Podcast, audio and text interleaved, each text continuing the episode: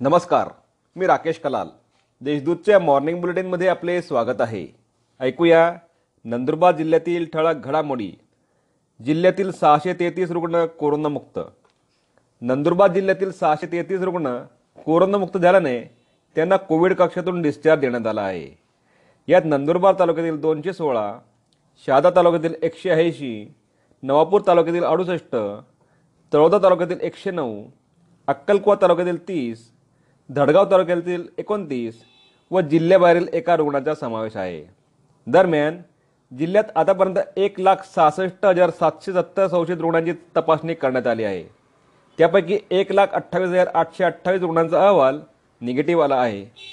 पस्तीस हजार सातशे दहा रुग्ण कोरोनाबाधित आढळून आले असून एकोणतीस हजार चारशे एक्क्याऐंशी रुग्ण कोरोनामुक्त झाले आहेत.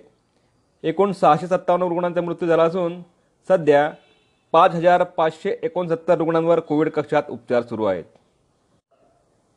नंदुरबारात वाईन शॉप फोडले. पाच लाखाचे विदेशी मद्य लंपास.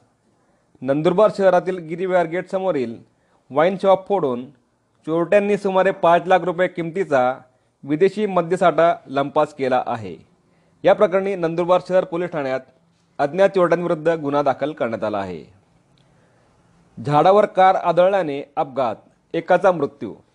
अंकलेश्वर बऱ्हाणपूर महामार्गावरील अक्कलकोट तालुक्यातील कडवा मऊ फाट्याजवळ चारचाकी वाहन झाडावर आदळल्याने झालेल्या अपघातात एक जण ठार झाल्याची घटना घडली. जुगार खेळ खेळणाऱ्या पाच जणांविरुद्ध गुन्हा.